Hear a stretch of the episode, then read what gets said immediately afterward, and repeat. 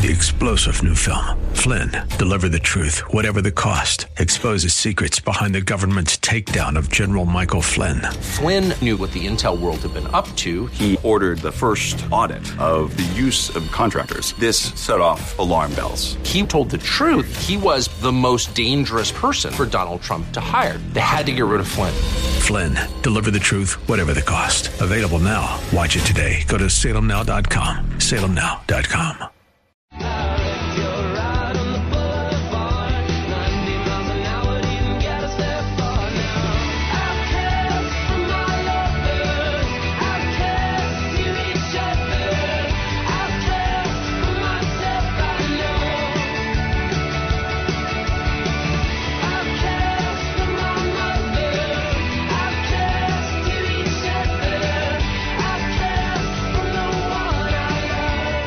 Visit Rob Black online at robblack.com. Now, back to Rob Black and your money on AM 1220 KDOW. Welcome in. Rob Black, and your money. Joining me now, Patrick O'Hare, Chief Market Analyst with Briefing.com. How are you, Mr. O'Hare? Hey, Rob. I'm doing well, thank you. Good. Congratulations to your Bears last night. yeah, thanks a lot. I was uh, shocked to see that when I woke up this morning. Uh, I can't stay up that late to watch those games. I hear you. Love Chicago. Um, off topic. Um, let's go back on topic. Uh, the stock market. It's been kind of crazy in the start of November. Uh, certainly carrying that torch of crazy. Yeah, um, I think you, you know one of the ironic things here is that we finally got the uh, the really good piece of economic news that uh, I think has been missing for some time, and you know ever since then, you know the market has not acted well. Um, I talking specifically about the October employment report, which was much stronger than expected. And the stock market kind of stalled out after that, and um, you know, and we're seeing some some early weakness here, um, which I think you know is largely a case of a recognition that you know uh, that the market was overbought on a short-term basis, and that the run you saw beginning you know at the start of October kind of got ahead of itself and, and got valuations a little stretched. Um, uh, before interest rates went up, and then now you have uh, interest rates that have risen noticeably in recent weeks that are, you know, calling into question some of those uh, stretched valuations. And so I think you're seeing some overdue consolidation here, and now everyone's going to sit back and watch and see, you know, what subsequent uh, economic releases do show and, and whether the Fed can, in fact, raise rates in December. Let's talk a little bit about that. I've been saying on air that we're kind of a shift. It's kind of a transmission that may be a little bit low on transmission fluid. That is, we're popping from second gear to third gear, and that shift being higher interest rates and the market dealing with it. Um, what do you expect the transition to be as we, we I guess I shouldn't use gears, maybe because we don't know if we're downshifting or upshifting mm-hmm. um, with higher interest rates. Well, there's certainly been a lot of commentary out there anyway that would suggest sure. the market shouldn't have any problem dealing with you know the the first rate increase. You know, you go from essentially the zero bound to what many people think you know will be a, just a 25 basis point increase. So, so the actual level of the Fed funds rate uh, is not being looked at as as too concerning, and most of the narrative surrounds uh, not not the issue with the first rate hike, but what comes after that. You know, what is the pace okay. of tightening following that? Um, the Fed has, of course, reminded everyone that it thinks it can move gradually.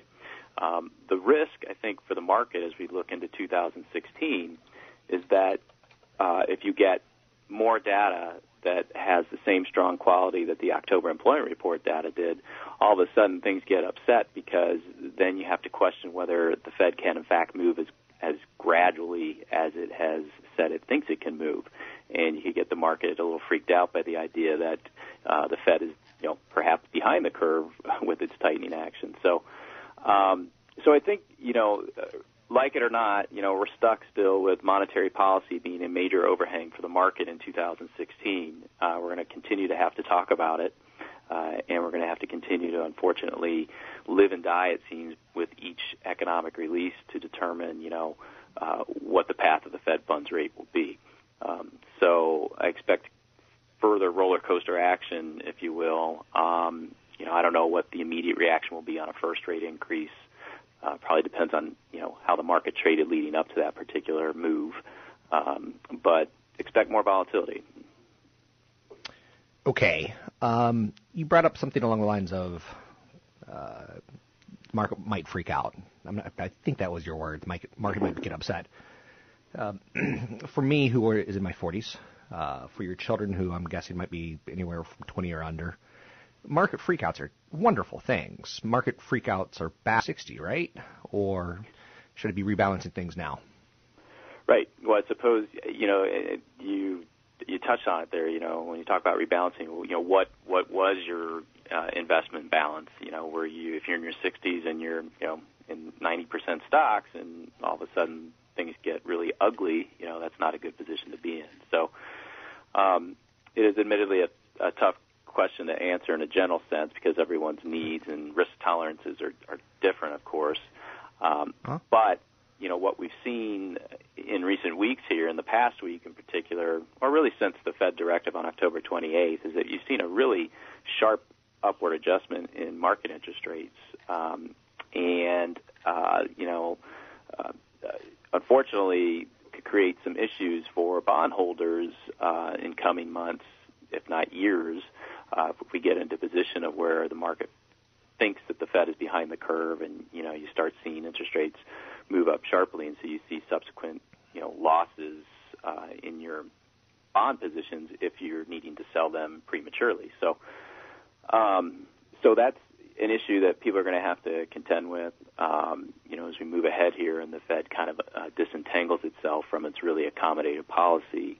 Now, what you ideally want to see, though, is the Federal Reserve raising rates because things are, in fact, good. You know, we should be cheering good economic news, and the equity markets uh, certainly can handle higher rates um, if they are being driven by good economic news that is going to feed into stronger earnings prospects. And right now, there's some questions that are hanging over the market as to whether things are, in fact, strong enough and good enough um, you know, as the Fed likes to paint the picture, to you know raise interest rates, and uh, and I think that's why you're seeing some of this continued volatility here. Is that there's still not a, a consensus view that the market believes that the Fed is raising interest rates for the right reasons. What else are you working on right now that you think is going to be interesting for our listening audience to hear? Well, you know, one of the things uh, I will be working on is, you know, as we're about ready to turn the page from 2015 to 2016, and you know what that means is that you're going to have a new sh- uh, structure in the Federal Open Market Committee uh, in terms of who's voting. And um, so I'm going to be uh, basically profiling, uh, looking at profiling, you know, the new voters uh, on the 2016 FOMC. Um, and you know, the early sense of things is they'll probably have a you know a slightly more hawkish tilt than the current set of voters will. And we know going into 2016 certainly that uh, the existing committee seems to be inclined or seems to really want to raise interest rates, and um, I think that that will carry through uh, through 2016 as well. So I'll be looking more into um, uh, apprising our readers of, of who those voters are going to be. Speaking to Patrick O'Hare, Chief Market Analyst with Briefing.com, kind of a question that you may not want to answer with rising interest rates, should we start positioning ourselves in bonds? Should we wait for them to rise? And even more important, like a bigger question to me is, is the old model of you know, like 60-40 stocks and bonds, is it broken? Is there a place for bonds? Should bonds be replaced by REITs? Should bonds be replaced by high quality dividend paying stocks? What are your thoughts on the whole REIT debate going on these days? Yeah, well, you know, I certainly think that there there's always a place uh, for bonds. Um, you'll you know you'll see that they will continue to be a safe haven okay. for any number of reasons, uh, no matter what's going on within the stock market cycle. But you also have to take into account, I think, the the strong demographic factor that will come into play too. Uh, that as you know, baby boomers move into the retirement years, and, and the leading edge of those baby boomers gets older and and less risk tolerant, you know, they're going to want to make sure that they can uh, preserve their capital. And so there's always going to be a position for bonds in, in, in one's investment portfolio. Um, so, you know, you have to kind of uh, figure out what you know what your needs are, what your time horizons is, what your risk tolerances are to determine you know ultimately what type of balance you you want to have. Uh, but with people living longer now because of advances in medicine, you probably do have to take into account that you need to have more growth in that portfolio than you, you might have allotted for in years past uh, in some of your uh, older years, if you will, um, and perhaps maybe look toward achieving that growth uh, through increasing your stock allocation or improving your income uh, growth through these high dividend, uh, not high dividend yielding, but the quality dividend payers who you know have a long history of raising their dividends. So there's a nice you know potential income component there if you can ride out some of the volatility that will take place within the stock market. Thanks very much. I'm Rob Black, talking with Briefing.com about the stock market and how to position ourselves with, uh, you know, the volatility and the turbulence that has hit us recently. Got a little bit of uh, sore throat, sorry, people. So I'm using a, a, lighter voice than I typically have. But uh, Patrick O'Hare, always great chief market analyst with Briefing.com, and giving us some uh, perspective on the markets. I'll post that a little bit later in my KRON 4 website, which is my KRON 4 um, Facebook page, which is Rob Black, KRON 4 Rob Black. I'll post on Twitter, uh, Rob Black Show, YouTube, Rob Black Show. 800 516 1220 to get your calls on the air. One credit card perk that very few people use. What do you think the one credit card perk that very few people use is? It's a price guarantee. And, you know, no matter the name, many credit card issuers and networks, including Discover, Citi, and MasterCard, offer consumers refunds for the difference in price should they find that item at a lower price later on. Discover will refund up to $500 if you find your item at a lower price within 90 days of making a purchase. Citi says it will refund the difference of, in price of up to $300 per item if its price finding service discovers a lower price within 60 days of the purchase. And Mar- MasterCard said it'll refund up to $250 within 60 days. Um, that's epic money. That's big money. I'm Rob Black, talking all things financial, money, investing, and more.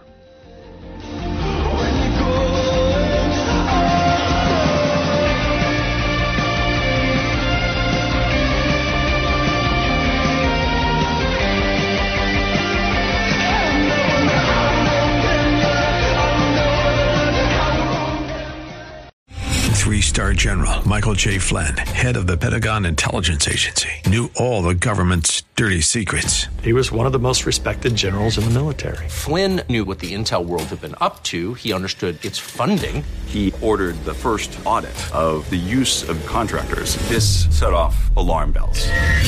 The explosive new documentary, Flynn, Deliver the Truth, Whatever the Cost, uncovers the facts behind this scandal. Flynn told the truth. He was the most dangerous person for Donald Trump to hire. I find out the worst enemy that I'm going to face in my life is right here in America. They took my assessment and they wanted me to change it. And I was like, I'm not changing it. They had to get rid of Flynn with in depth interviews, archival footage, and never before seen personal records of the man behind the headlines. I just felt like I was drowning. Flynn, deliver the truth, whatever the cost. Available now. Watch it today. Go to salemnow.com. Salemnow.com.